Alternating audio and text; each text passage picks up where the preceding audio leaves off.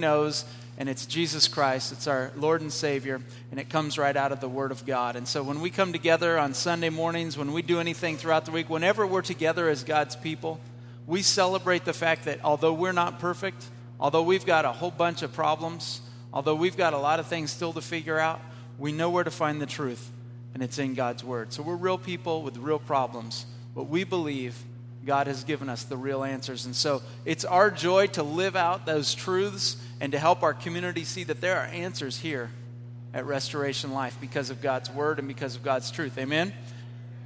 The second thing that you hear us say often is church is not what we do on Sunday mornings, church is what we do Monday through Saturday, Sunday, all week long. Sunday is just the time that we come together and we celebrate it. So we're here together on Sunday morning, not so that we can be church or not so that we can do church, but that we can celebrate the God who created the church. And so we come together to celebrate. You might come in here on Sunday morning and you might have brought in a lot of struggles. You might be going through a hard time. You might be in a time of great blessing. There might be a lot of th- great things going on. You might be on kind of a plateau and, and not a lot's changed one way or the other. But whatever you brought in this morning, wherever you're at, you are part of the church of God.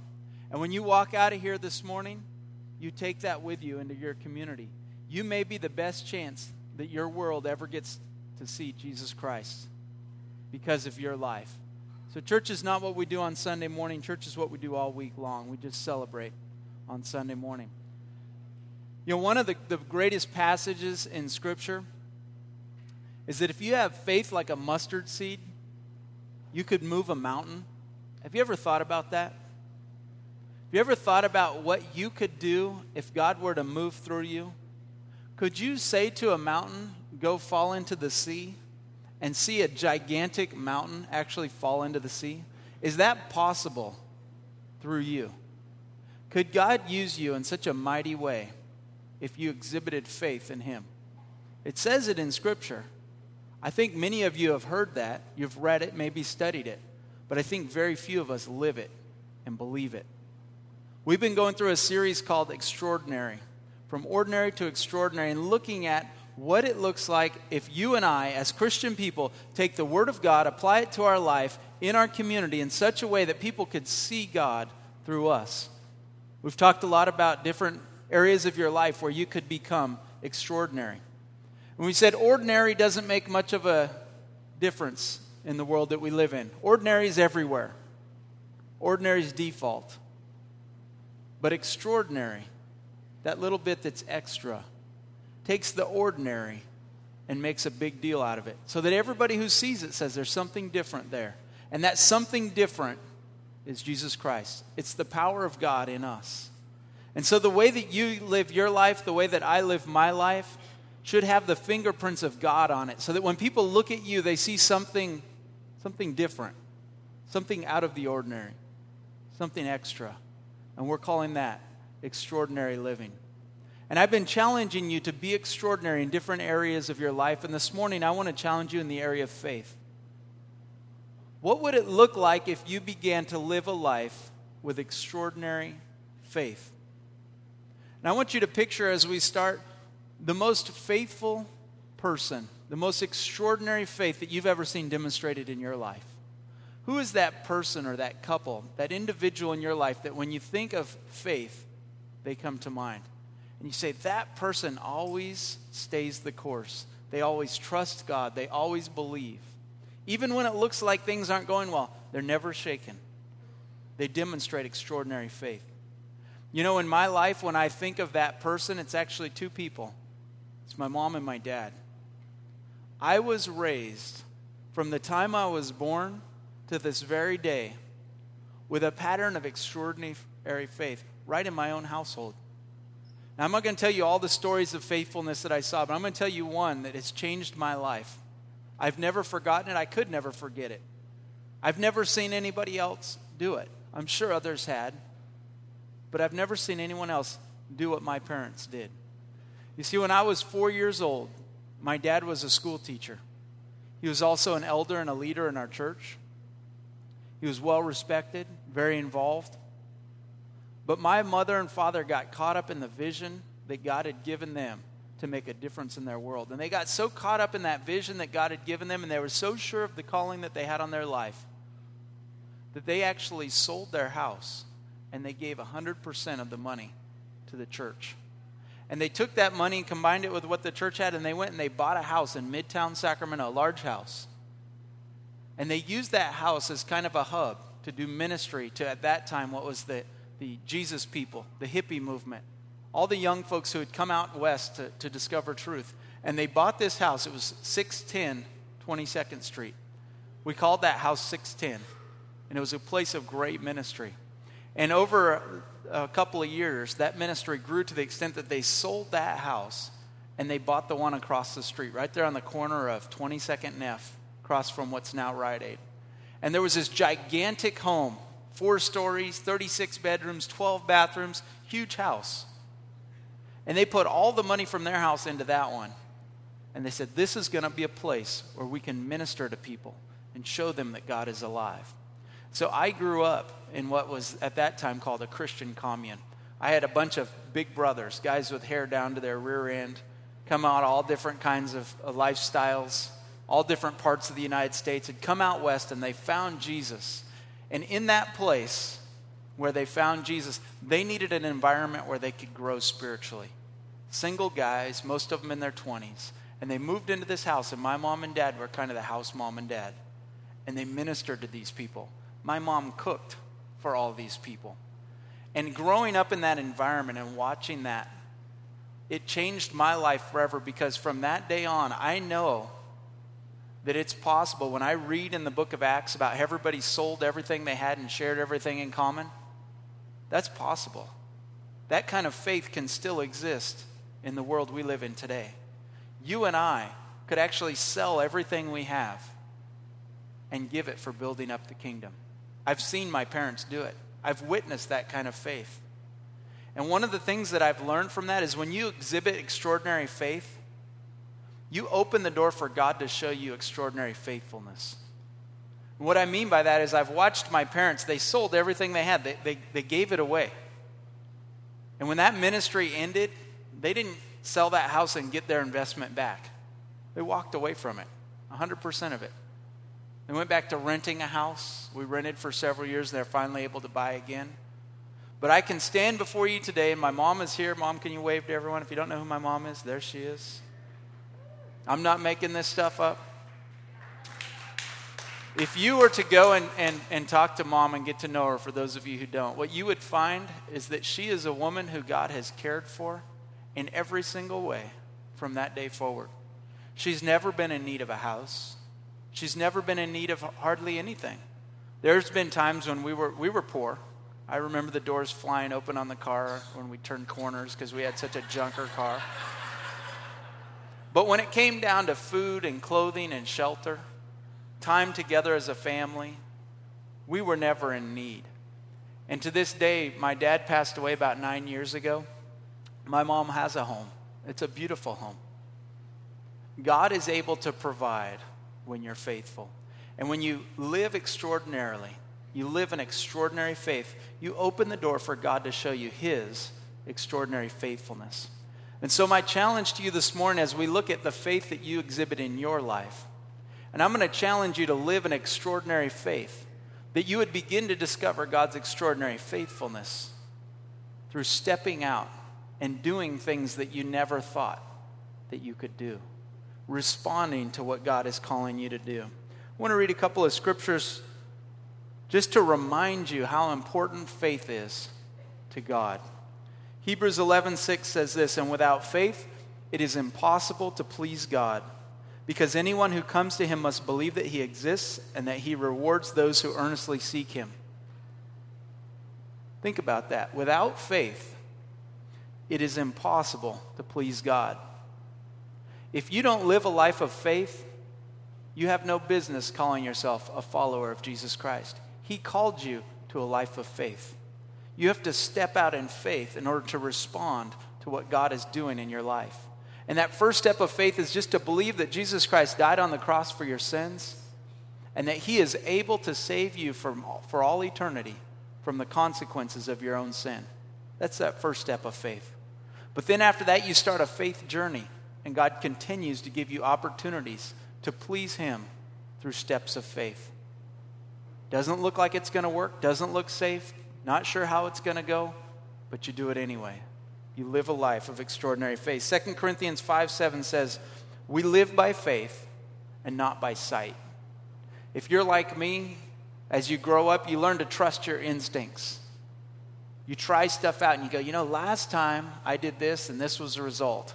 And you start to make mental notes to yourself and you start to figure out how life works. And you and I can easily become people who walk by sight. We say, I know how the world works. If you sell everything and you give it to the church, you're going to be poor for the rest of your life. That's the way the world works. And I'm here to tell you by example that is not true. That's walking by sight. When you walk by faith, God can do incredible things, and I've seen it in my own parents. I've experienced it in my own life. Hebrews 10:38 But my righteous one will live by faith. If he shrinks back, I will not be pleased with him. Here's how God feels about you when he gives you an opportunity to exercise your faith and you say, "It's too much, I can't do it. It's too scary. No, God, I'm going to just stay right here." says, If he shrinks back, I will not be pleased with him. God is pleased when you have an opportunity to exercise your faith and you go for it. You jump in and you say, Yes, God, let's do this thing and see what God does in your life. Faith is an exercise of your belief in God. And I want to ask you this morning how have you shown faith in God in your life? And what is God asking you to do next in your faith journey? God does it oftentimes by degrees. He starts you off simple, just like the way I raise my kids. Little things, little victories can become bigger victories and bigger things as they grow and as they mature. How big has your faith grown? Is it continuing to grow as God gives you opportunities to step out more and more? Maybe you've never been asked to sell your home. But God has asked you to do something that's scary, something that gets you out of your comfort zone, something that rocks you a little bit so that your faith can grow. Because when you exercise extraordinary faith, God shows up with extraordinary faithfulness. I want you to turn with me to Matthew chapter 14. It's the best passage in the entire Bible when it comes to understanding how to live with extraordinary faith. Love this passage. Familiar to many of you. This is the story of Peter when he walks on water. Matthew 14, 22 to 36 says this Immediately, Jesus made the disciples get into the boat and go on ahead of him to the other side while he dismissed the crowd. After he had dismissed them, he went up on a mountainside by himself to pray. When evening came, he was there alone, but the boat was already a considerable distance from land, buffeted by the waves because the wind was against it. During the fourth watch of the night, Jesus went out to them walking on the lake. When the disciples saw him walking on the lake, they were terrified. It's a ghost, they said, and cried out in fear. But Jesus immediately said to them, Take courage, it is I. Don't be afraid. Lord, if it is you, Peter replied, tell me to come to you on the water. Come, he said. Then Peter got down out of the boat, walked on the water, and came toward Jesus. But when he saw the wind, he was afraid and beginning to sink, cried out, Lord, save me. And immediately Jesus reached out his hand and caught him. You have little faith, he said. Why did you doubt? And when they climbed into the boat, the wind died down. Then those who were in the boat worshiped him, saying, Truly, you are the Son of God. You know, as I read this passage, every time I read it, I'm thankful that God gave us this illustration of what it looks like to be in a boat, to be in safety, to be in that, in that place where you're, you're feeling like you're, you're safe from, from all the wind and the waves and the storm that's around you. But yet, as they, they were rocked around in that little boat, they were still afraid because the boat could break, and they knew they needed something more. And then when Jesus comes, they can see out on the water, they can see Jesus they can see the one who can calm the waves, but there's a faith step that happens. And Peter is confronted with that. And I just want to point out a few things that I see in this passage. First of all, in verse 22, it says, Jesus made the disciples get into the boat and go ahead to the other side. Think about that. They didn't want to get in the boat and leave Jesus. They had just finished feeding the 5,000. It was a great afternoon. They had this, this wonderful opportunity to watch the King of Kings and the Lord of Lords at work. The disciples saw these thousands of people, and they were following Jesus, their rabbi. And they were along for the ride. They didn't know what was coming next, but they sure enjoyed being part of it. And as Jesus taught, and the people gathered in, in huge numbers all around, the disciples came to him and said, These people are going to be hungry. We should send them home. Okay? Walking by sight, that's what it appeared like. If you just use your own intellect, you say, Hey, it's lunchtime. These people need some food. We better send them home. It's getting late. It's going to be dark soon. These people need some food. We better send them home. And Jesus says, No, you feed them. I said, We don't have any food. You know how much it would cost to feed all these people? That's ridiculous. Jesus calls a boy who's got only his lunch loaves and fish. He breaks it, he passes it out. 12 baskets later, the apostles are just amazed that Jesus Christ could take a little bit and feed so many. And they said, That's amazing how he did that. And they were, their minds were just reeling with how does God do these things through Jesus Christ? And they're trying to put all the pieces together. And then in the midst of all that, Jesus says, Okay, now I want you guys to leave and I'm going to go and pray. So he sends them out on the boat. Now, where does Jesus send them? He sends them out into the middle of a lake that's six miles across. There's seasoned veterans, many of them fishermen. They know how to do the boat thing, but he sends them into a storm.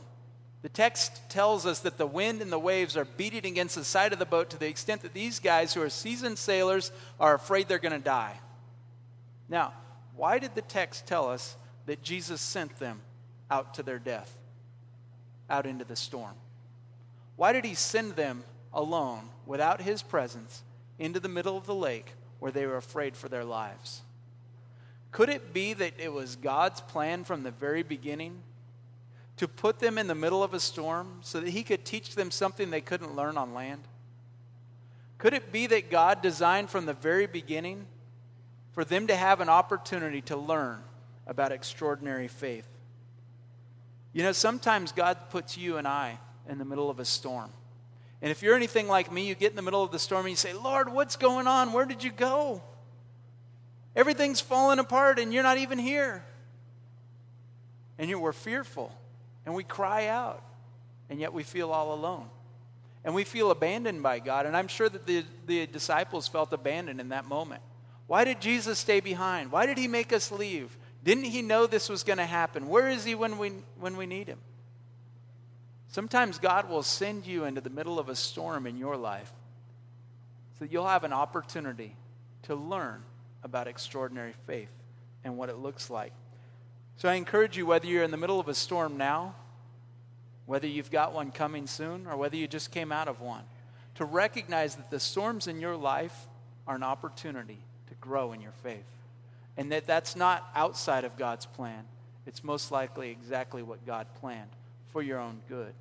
And so God sent them on purpose. It says Jesus made the disciples get into the boat and go ahead to the other side. And then in verse 27 says Jesus immediately said to them, "Take courage, it is I, do not be afraid." Our faith is not blind faith. Our faith is in the person of Jesus Christ. Jesus doesn't say, Don't be afraid, period. He said, Don't be afraid because I am here. After the disciples were out there and they were fearful, Jesus came down from the mountain and he walked on water out to the middle of that lake, three and a half miles out in the middle of the lake. There's Jesus, and he's standing on water. Again, when you walk by sight, you say, That's impossible. A person can't stand on water. I've never seen somebody stand on water. I've been in lots of water. I've tried to step on water. You have too. What happens? You go down. You start kicking your feet and waving your arms, you might actually keep your head above water, but you're not going to stand on water.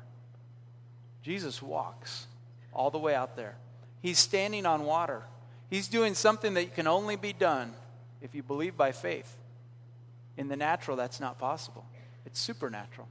So Jesus walks out there and he's standing by them and he says, You should not be afraid. And the reason you should not be afraid is because I'm here with you. It's me. Don't be afraid. And I'm reminded that when you're in the middle of a storm and you exercise extraordinary faith, it's not just extraordinary faith, it's extraordinary faith in the person of Jesus Christ. God is alive, He is good, and He's real. When Jesus died on the cross, the scriptures say He didn't stay dead, but He came back to life. He demonstrated power over death, He demonstrated power over nature. He demonstrated that He has power over all things, and there's nothing too difficult for God. So when you get in the middle of the storm and you feel fearful, and you're not sure how you're going to get out of this alive, how you're going to keep your sanity, how you're going to not just melt down and have a breakdown, it's faith in the person of Jesus Christ who is there with you. The scriptures remind us, Jesus says, I will never leave you nor forsake you. There's no place you can go where Jesus is not right there with you. And when you're in the middle of your storm, whether it's depression, whether it's financial difficulties, whether it's relational difficulties, whether it's job difficulties, whatever it is that's causing you anxiety, fear, discomfort, Jesus is there with you. He promises that He will stay with you. And because He is there, you do not need to be afraid. This is all part of His curriculum for your life. And in that moment, He gives you an opportunity to demonstrate faith faith in Him, extraordinary faith in the midst of the storm. And in return, He promises to demonstrate His extraordinary faithfulness. Then, verse 28 and 29, it says, Lord, if it is you, Peter replied, Tell me to come to you on the water. Come, he said. Then Peter got down out of the boat and walked on the water and came toward Jesus. Have you ever walked on water? Have you ever known anybody that walked on water? Peter walked on water. What a testimony. For the rest of his life, he could sit around the campfire with the fellows and say, and then there was that one time when I walked on water. You guys saw me, right? I mean, wow. If he hadn't gotten out of the boat, he couldn't say, I walked on water. He would have never known. He had to get out of the boat in order to know the power. Now, it's interesting, and I should note that it wasn't, Peter didn't just see him out there and jump out of the boat and run towards him. Before he jumped out of the boat, he said, Lord, if, if it is you, invite me to come. And Jesus says, Come. Don't just go running off and doing crazy things for the Lord. Do the things He's invited you to do. Peter asked, Lord, is this what you want me to do? And, and the Lord said, Yes. Come on out. Join me out here on the wind and the waves, on the water. And when he received that, come, that was his invitation to climb out of the boat and take a step of faith. God will invite you in the midst of your storm to take a step of faith so that he can prove who he is to you. And when he invites you, that's the time, that's the moment when you exhibit your extraordinary faith and you climb out of the boat and you begin to walk on water. You have to test Jesus sometimes to know what he can and what he will do. You know, when we look at this picture, there were 12 who were in the boat, 12 disciples. They're all sitting in this boat and they all saw Jesus, but only one had the wherewithal to say, If that is you, Lord, tell me to come. And he came. And I find it interesting. I think about the other disciples, and I wonder when Peter stepped out of the boat and started walking, why nobody else said, Hey, can I come too? They all stood in the boat and they watched, and only one went. It was only Peter. And at the end of the day, when that whole episode was over, there was only one who could say, I stepped out in faith, in a, I mean, crazy faith. I walked on water. And the others could only say, I saw you walk on water. And I think about the story of my parents. I can say I saw my parents sell their house. And I did. And it was amazing. And it strengthened my faith. But I never sold my house and gave it to the church. I've never walked on water. What have you actually done to grow your faith? You can only get so much from watching other people. At some point, you've got to respond to what God's called you to do and you've got to experience it for yourself. The scriptures tell us, taste and see that the Lord is good. Sometimes you got to get that taste in your mouth yourself. You've got to experience it firsthand. You can only learn so much about your Lord and Savior by watching the people around you. There are people of great faith sitting in this congregation this morning. But you can't learn what it means to have extraordinary faith simply by watching them walk it out. You have to respond to the calling yourself and experience it firsthand. Now, God's calling to one person might be different than it is to another. You don't need to do what God's calling them to do. You need to do what God is calling you to do. And only as you do that will you be able to taste of His great power and provision, His extraordinary faithfulness. Then verse 30 and 32 says, But when he saw the wind, he was afraid, and beginning to sink, he cried out, Lord, save me. And immediately Jesus reached out his hand and caught him. You have little faith, he said, Why did you doubt? And when they climbed into the boat, the wind died down. You know, one of the, the sad truths about each and every one of us is that along life's way, you will learn that you're actually pretty good at some things. And you can pull off some pretty cool stuff that impresses the people around you just on your own power. And other times you'll take a step of faith and you'll see God respond with extraordinary faithfulness, and you'll begin to believe that you actually did it on your own and you didn't need His faithfulness. And you know, as Peter got out of the boat and he started walking towards Jesus, he was doing something extraordinary. And all of his friends back in the boat that were watching were going, Whoa, Peter's walking on water. We know Peter. Peter shouldn't be walking on water. That's incredible. And they're watching all that, and yet in the midst of that, Peter starts to lose his focus on Christ. He starts to look at the wind and he starts to look at the waves and he starts to think thoughts about how dangerous this is, and the fear comes back in, and he begins to sink. And he realizes at that moment he's not able to walk on water. He has no business being out there on his own. And he cries out to the Lord, the only one that he knows can actually save him. And Jesus reaches out and does so. But Jesus rebukes him in that moment as well. He doesn't just reach out and save him and say, Wow, good job, Peter. You made it 10 feet. Next time, maybe you'll make it 20. He's not doing that. He says, Why did you doubt? Where is your faith? Don't you know that I'm able to keep you safe? Why did you look at the wind and the waves? You should have kept your focus on me and you could have walked all the way out to where I was at. And I think there's a lesson there for each one of us. When you, extra- eh, when you exhibit extraordinary faith, when you start to take those faith steps to step out of your comfort zone, and you see that God's faithfulness is there and He's carrying you along and He's using you, don't lose your focus. Don't start to think of what you're doing. Because if you start focusing on self and you start becoming proud of what you're doing, you're going to sink just like Peter did. It's only by the grace of God that a person living with extraordinary faith can take another step in their journey. If you try and do it on your own, you will sink and you will drown. You can never leave God out of the equation.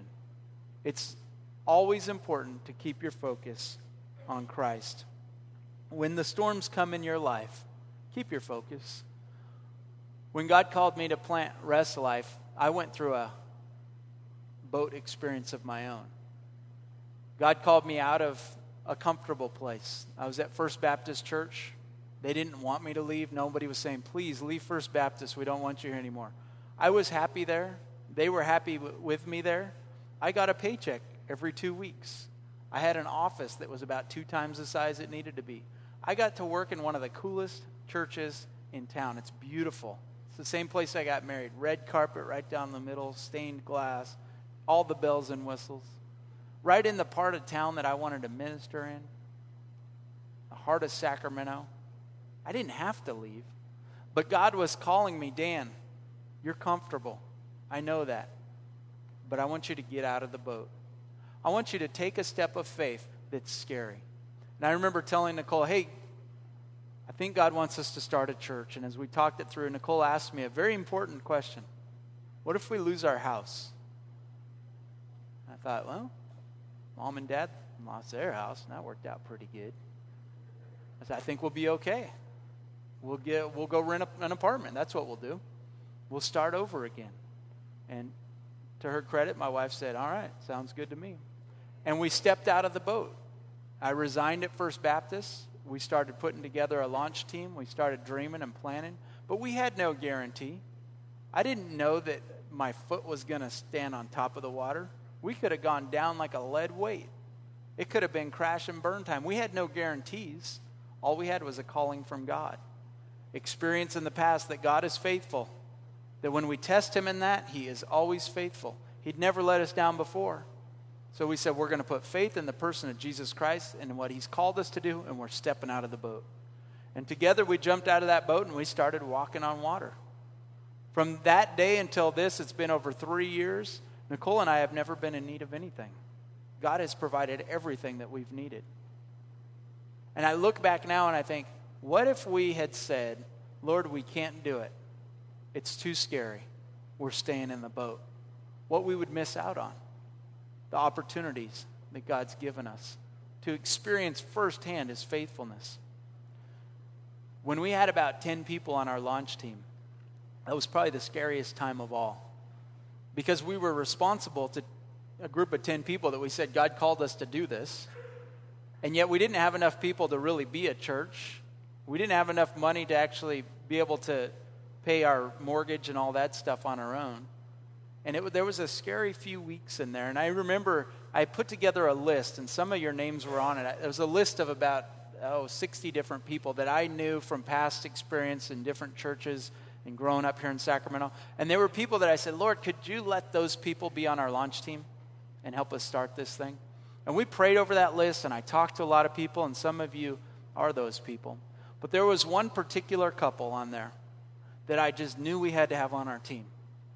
And if we had Bob and Nancy Brow, who are sitting up here in the front this morning, on our team, I knew everything would be okay. I got to work with Bob and Nancy over at First Baptist, and they're just delightful people servant hearted, faithful. I don't think you guys have ever said one critical thing to me in the entire time I've known you, but you've always given me lots of encouragement. I mean, I just love these guys. And when I was leaving First Baptist, and I said, "Oh, just Lord, just just give me Bob and Nancy, and I'll just relax, and everything will be okay." Now, Bob and I, every Thursday morning for the last five years, we've been getting together over at uh, Caro's or now at Lions for our men's fellowship. So Bob and I see each other early in the morning every Thursday morning. And, and Bob was giving me updates as I was leaving First Baptist that they maybe are coming, maybe not coming. And, and I remember Bob came to me one, one uh, Thursday morning. He says, Well, it looks like we're coming with you. And I, oh, okay, Lord, thank you. God provided. I stepped out of the boat. I feel like I'm walking on water. Life is good. I drove home happy. I told Nicole I was excited. The next week I came back and Bob says, Well, I think maybe God's calling us to stay at First Baptist a bit longer. And I remember at that moment, like Peter out on the water, and he started looking at the wind and the waves, and he started to sink, and he's reaching up. I felt like I was sinking at that moment. I don't know if Bob even saw it on my face, but I got in my car. I drove about one block. I'm stopped at the stoplight. And I thought all was lost. I was looking at wind and waves and I'd lost my focus. And I had forgotten for some reason that Jesus Christ, who had called this church into existence, was still the same Jesus that he was an hour before I got that news. And yet I started to focus on the wrong things. I started to focus on the circumstances and not on the Savior.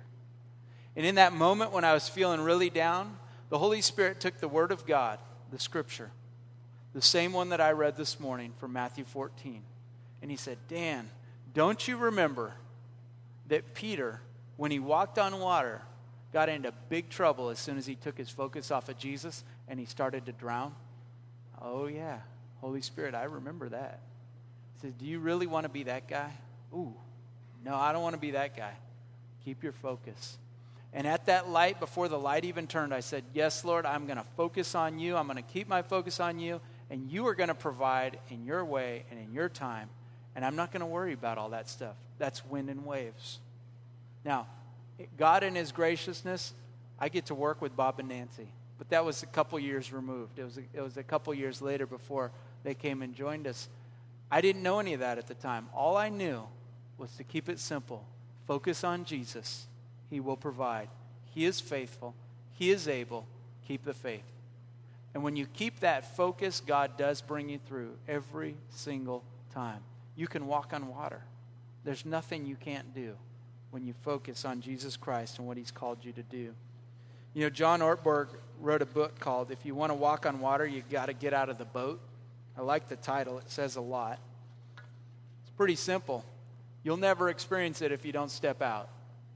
He says this on the, on the uh, intro to the book You're one step away from the adventure of your life. Deep within you lies the same faith and longing that sent Peter walking across the windswept sea of Galilee towards Jesus. In what ways is the Lord telling you, as he did Peter, come? Incredible potential awaits you outside your comfort zone. Out on the risky waters of faith, Jesus is waiting to meet you in ways that will change you forever, deepening your character, your trust in God. The experience is terrifying, it's thrilling beyond belief. It's everything you'd expect of something worthy to be called by our Lord. The choice is yours to know Him as only a water walker can, aligning yourself with God's purpose for your life in the process. There's just one requirement.